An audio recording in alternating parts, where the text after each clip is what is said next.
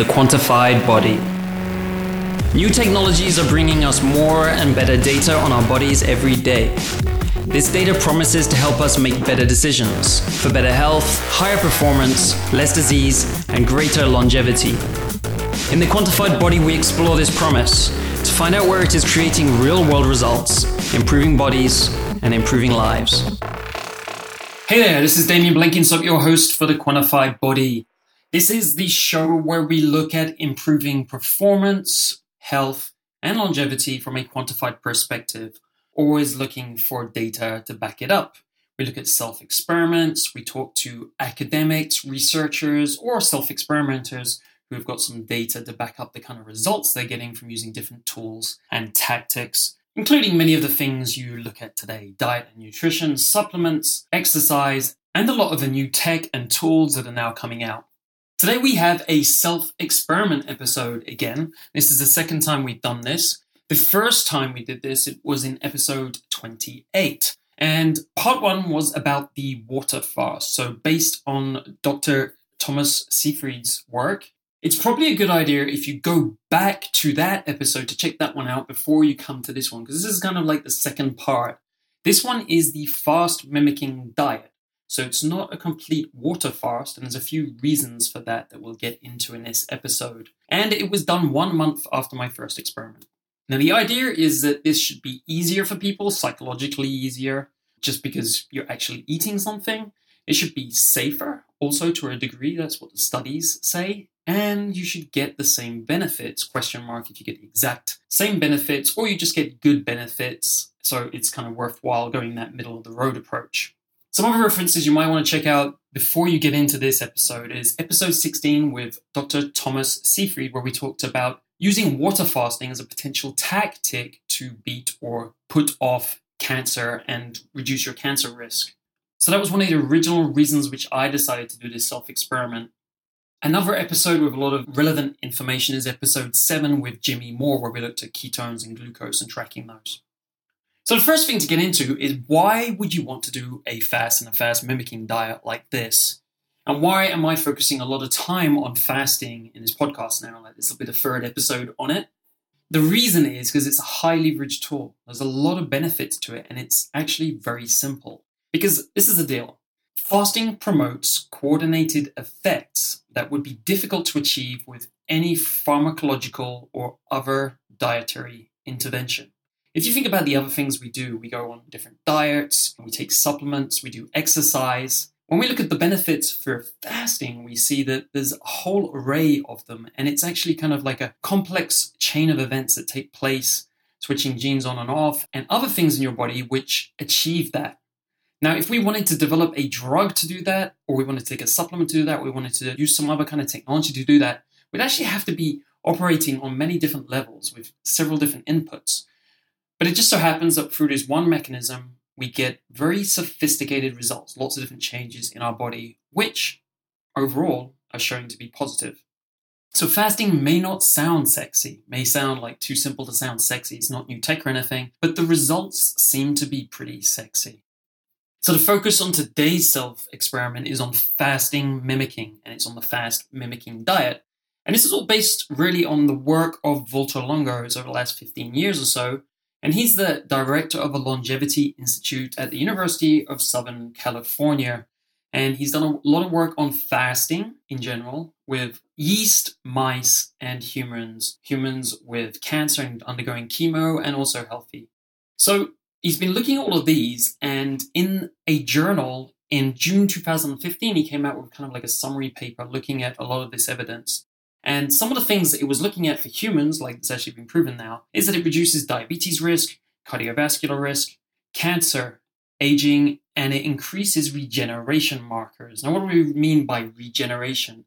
The idea behind fasting, what it does, is it's like a way to reboot a person's body by clearing out damaged cells and regenerating new ones. This is a quote from Walter Longo and how he's looking at it. Now, here's the reason why this time, last time I did a water fast, this time I've been looking at the fast mimicking diet.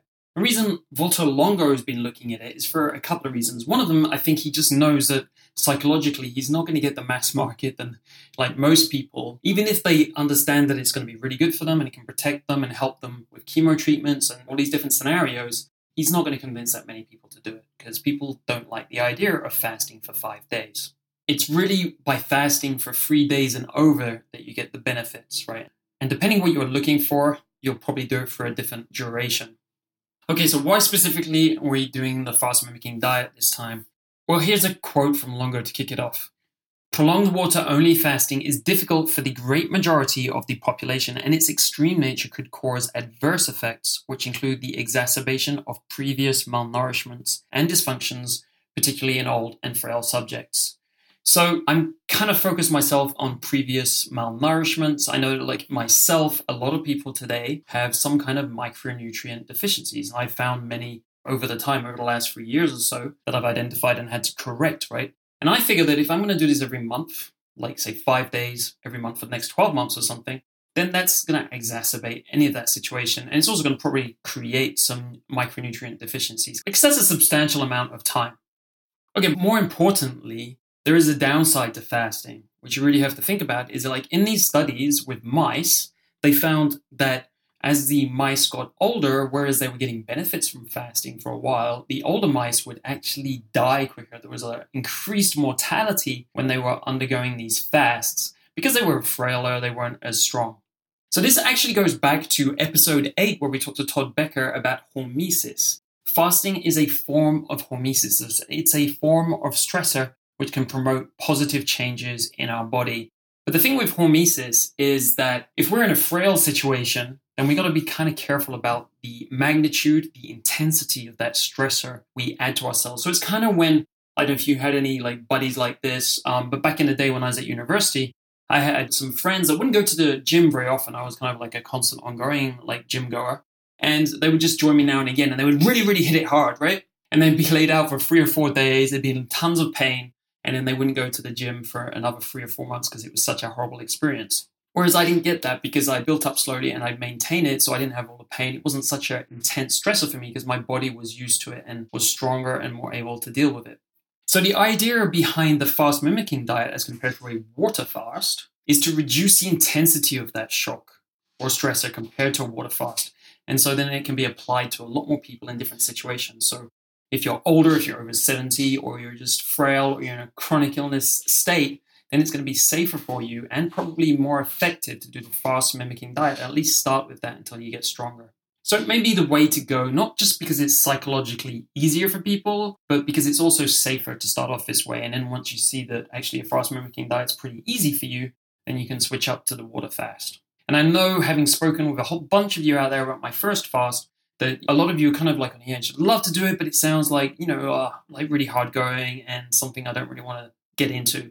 So maybe this easier path is something that can kind of push you over the edge and get you to take the shot at it.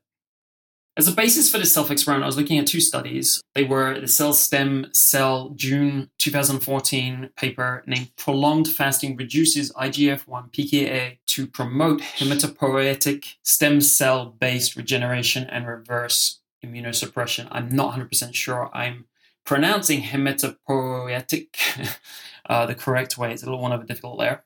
I also refer to that study in episode 28. And the second one is more recent. It's Journal of Cell Metabolism, June 2015, so just a couple of months ago. And it was a periodic diet that mimics fasting, promotes multi-system regeneration, enhanced cognitive performance, and health span. Okay, a few caveats for those of you who want to try this out at home. Fasting for five days can be harmful in some contexts, as I said. So, if you're in one of those situations where you're a bit more frail or not as strong, then you may want to consider not doing this quite yet. So, I know from some friends and some contacts that when they've tried this kind of stuff, it was too much for them. Okay, so you have to really kind of consider your situation. Valter Longo himself advises that you get medical supervision if you're going to do a fast of five days, even if it's a fast mimicking diet. And I'm, of course, not a doctor, so uh, please be careful with this. Don't hurt yourself. Just take care and do your due diligence before you try something like this. As you'll see in this episode, I've actually taken care myself to eliminate the downside risks of this experience, right? I'm not just kind of charging and throwing myself into it. Okay, so exactly what did I do? What kind of tool was I using? What is this fast mimicking diet exactly? When it was designed by Longo, they basically took components and level of micro and macronutrients in the human diet and they selected these based on their ability to reduce IGF 1, which is something important we'll get into later, increase IGF BP1, reduce glucose, increase ketone bodies, maximize nourishment, and minimize adverse effects, right? So they're just trying to cover all their bases. The IGF 1 is about ensuring that re- regeneration is taking place. That's a marker which indicates that. And of course, there's the metabolic switch, also, which is important. So increasing ketone bodies and reducing glucose. And then there's covering your nutritional basis, which we just spoke about. All that really means is you're trying to attain the fast like effects while providing micronutrient nourishment, vitamins and minerals, and so on, and you're minimizing this burden of fasting. Now, if you look at the people who did the original study, they were using a product from Walter Longo's company. His company is L-Nutra. He set it up over the last years as he's made these discoveries. And he was trying to put this fast mimicking diet into an easy to consume package five days. So they basically have packages for each day, day one through to day five, and they give these to cancer patients and so on. So they've tried to basically turn it into a easy consumable solution. And if you look at it, you can see things like vegetable soup, kale crackers, chamomile tea, and other things they're eating in these packages. You can't actually buy those products today if you wanted to. So you could do this, however, at home. So the rules that they've set up are that each month you're doing 25 days where you eat normally, just as you normally would, and five days you're doing a fast mimicking diet. In, in the study, they've done three to four cycles. So it's not like you just do this once and you get all the benefits. What they've been looking at is three cycles. So three months or four months, and having done it three or four times. And that's when you get the benefit. These are the high micronutrient content. So it's greater than 50% by weight, which if you think about it, like, wow, that's, that's a big deal. Like typically the food we have doesn't have 50% micronutrient content. And it's ketogenic, so it's restricting protein. As we discussed in episode 7, this is really important if you want to flip your metabolic switch to ketones. And it's a high percentage of calories from fat. And what they're doing is on day one, they reduce the caloric intake to 50% of normal on day one and then 34% for all of the other days, right? So that's a substantial cutback. It's only 795 calories for day two to five.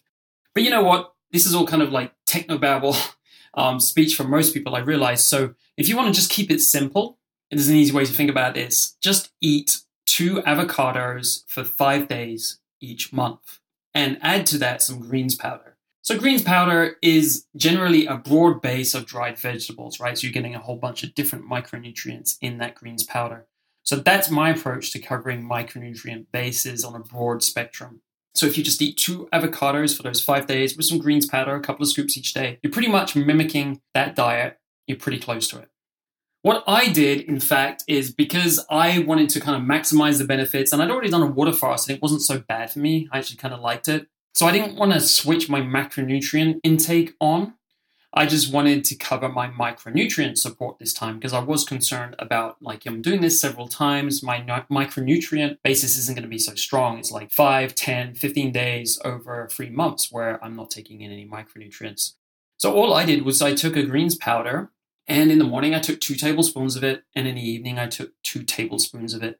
So for five days, that's what I did. Pretty simple the tracking part of the self experiment, I was looking to make sure I was getting the benefits and I was making sure also that I wasn't exposing myself to any downsides. So I was looking at those different things. I took some biomarkers from the studies themselves. I took the ones which were more accessible to me because some are only covered in research labs and they're more specialist. Some are pretty common.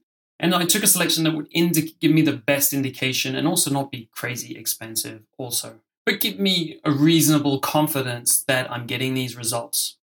The other thing I did was add some other more specific labs for myself to manage my downside risk, which we'll get into in a second. So the first and major benefit I was looking at is regeneration. I've spoken about this before, is regenerating the immune system is kind of like my core interest here.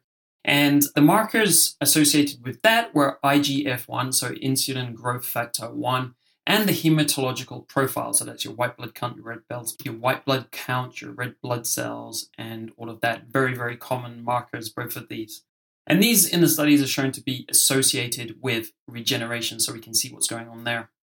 Then, based on Dr. Thomas Seyfried's work, I was looking at ketones and glucose like last time to see if I was switching to ketones metabolism away from glucose metabolism and getting into that therapeutic window zone, which he feels is therapeutic for cancer to reduce your cancer risk.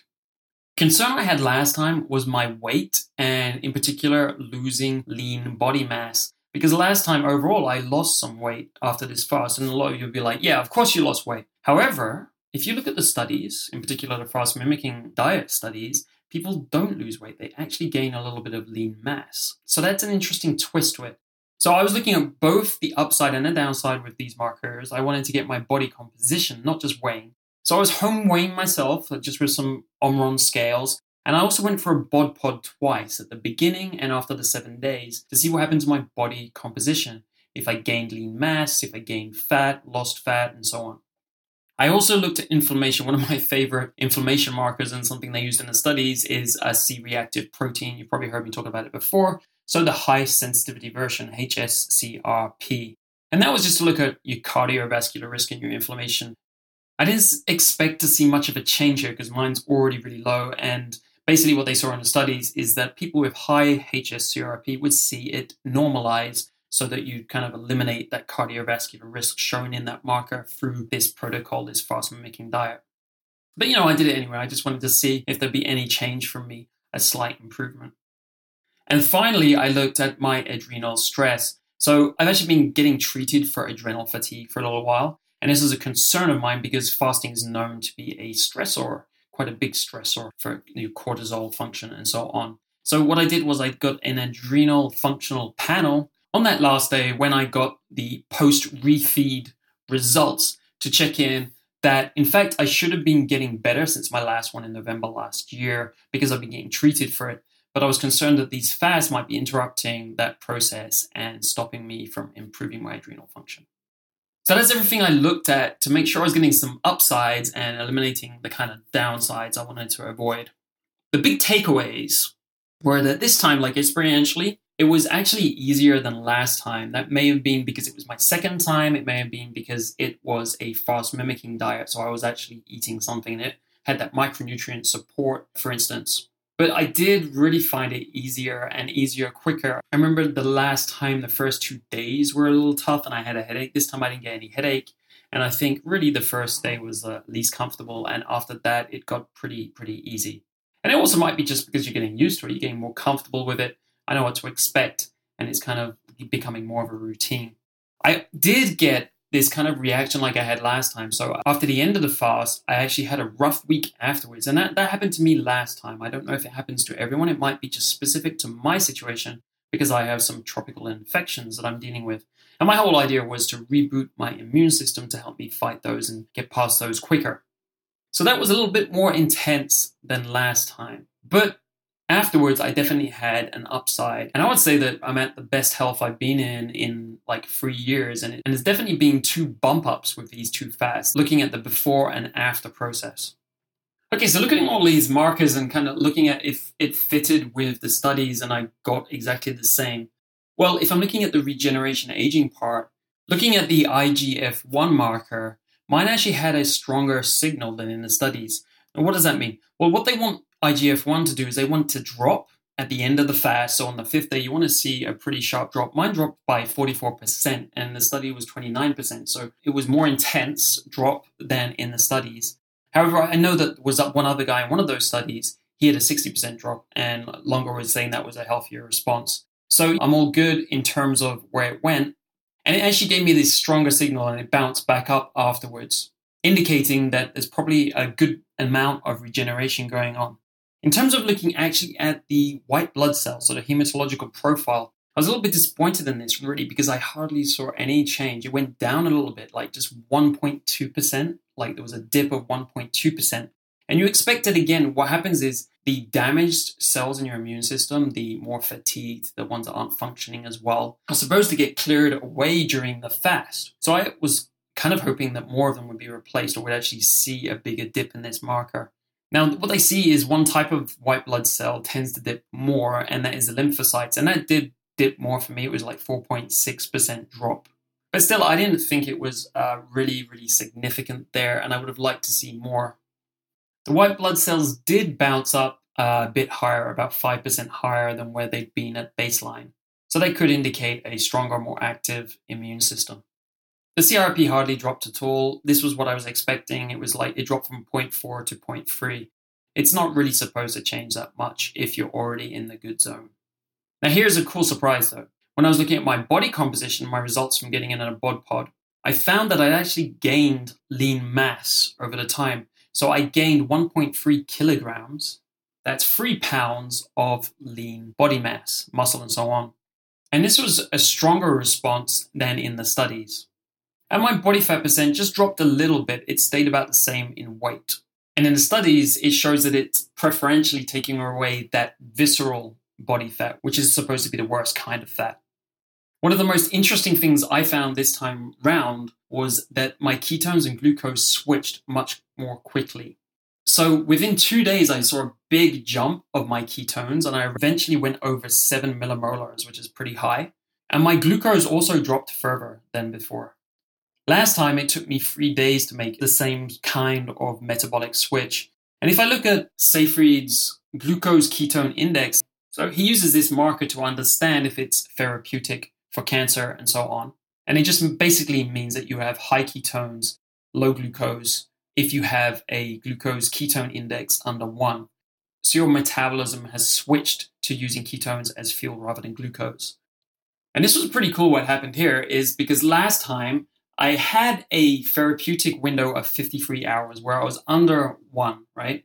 So from when I finally dipped under one from the beginning of the fast through to the end of day five. This time I had 71 hours because I flipped quicker, right? So I went into the ketone driven metabolism a lot quicker. That's a much longer period. That's nearly 20 hours more in that therapeutic zone. I'm not sure why this is. My hunch is, my thought is that my body's finding it easier to do this a second time because it's already done it once before. So, you know, our bodies adapt to stressors. So this time it kind of knows how to do it. The last time it had never seen a five day water fast in its life or a five day fast. And it was like, what the hell is this? This time it's like, oh, I know what this is. Boom, like just switch. That's my idea of how it works. And I can explore that more in future fasts to see if it continues in that direction. Of course, since this is a fast mimicking diet, maybe that's part of what it does also. It could also be a reason. Okay, so now we get to the downside checking, making sure I'm not exposing myself to any kind of negative long term effects. And this was really, for me, it was about adrenal stress because that's something I know I have to fix.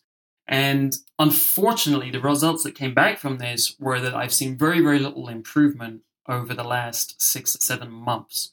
So I'm well under where I should be, for instance, in terms of the cortisol in the morning that my body is outputting and the total cortisol coming out through the whole day.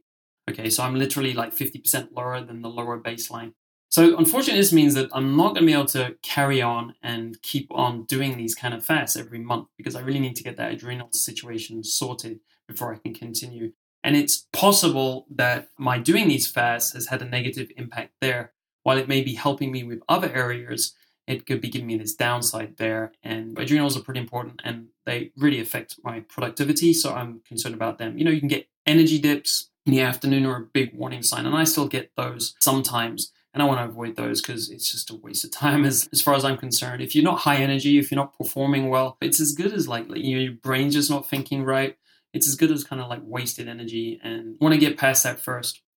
So the real takeaways, like summarizing here, is just like the positive stuff is like I had a lean mass gain and I had like two times that that they saw in the study. I had regeneration markers showing good, so like I had some movement in my white blood cells. I'd like to see more, but the IGF one was strong, so that's a good thing.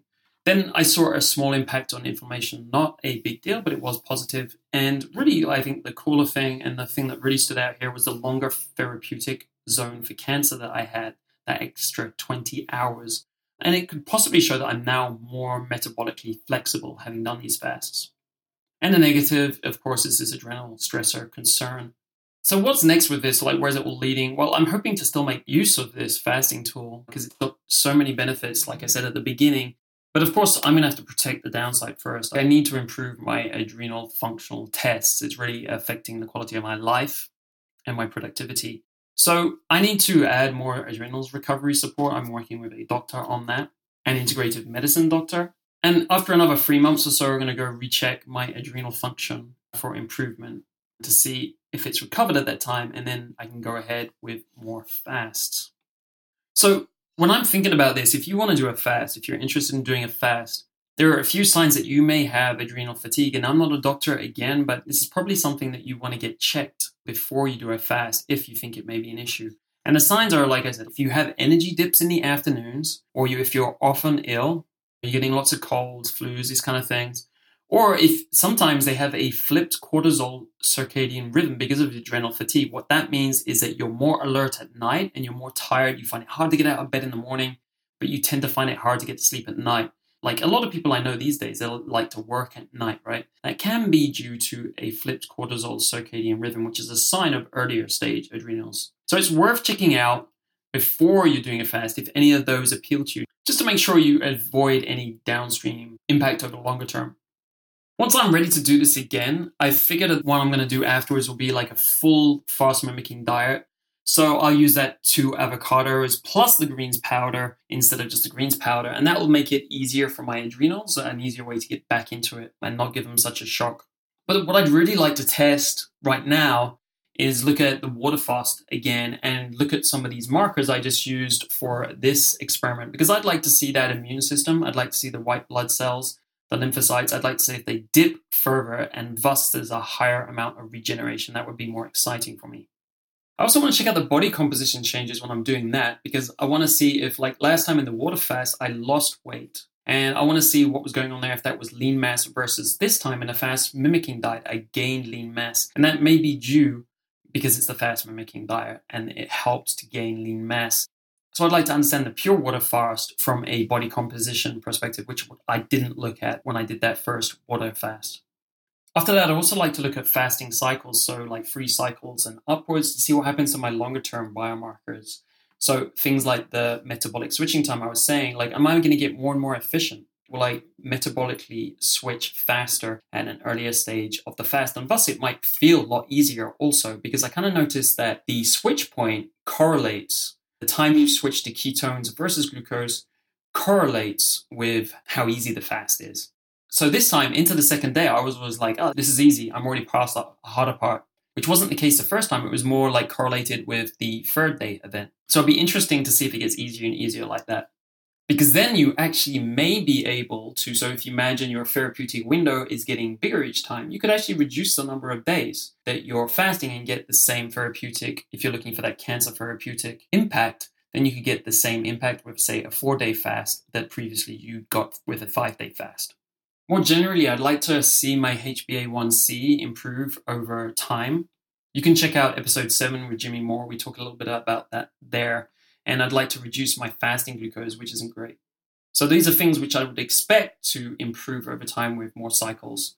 Your IGF 1 should drop a bit over time. I didn't see that this time with mine, but that's what they see with three cycles or four cycles they see that when you bounce back up, your IGF 1 is actually lower than where it was at the baseline before you started. And that's got some anti aging benefits. People with lower IGF 1 tend to live longer and potentially age slower. Over this long term, it would be really interesting to see my body composition. If I could keep this lean mass gain up, that would be pretty cool. Gaining a little bit of lean mass each time, losing a little bit of body fat, and improving my physique step by step that way. That's it for this episode.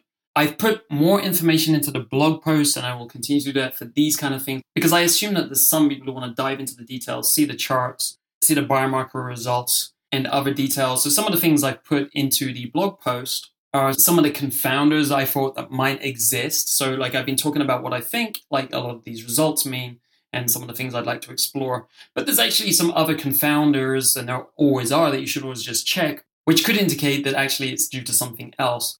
So I've highlighted those in the blog post also. I've added some how to information to the blog post about how to do this in kind of like a minimalist fashion. So if you wanted to do a minimalist fasting experiment and find out if you're really getting the benefits by tracking some stuff, how would you do that? What diet would you have? And what kind of things would you track depending on the benefits you'd like to get? And just keep it minimalist style in terms of the cost and the effort you're putting into it. I'll leave you with a question of the day. Please let me know in the comments of the blog post or on Twitter at biohacks. Have you done some type of fasting before? What was your experience like, and what other methods of fasting are you interested in learning about? Let me know in the comments or on Twitter. I'll speak to you soon. To get more of the Quantified Body, subscribe on iTunes or go to the website thequantifiedbody.net. That's T H E Q U A N T I F I E D B O D Y dot N E T. You can also follow us on Twitter and Facebook. On Twitter, we are at twitter.com slash quantifiedbody, and on Facebook, we are at facebook.com forward slash quantified body podcast. If you've got feedback or requests for the show, you can email them to me at damien at thequantifiedbody.net. That's D A M I E N at thequantifiedbody.net. Thanks for joining the show this week. See you next time.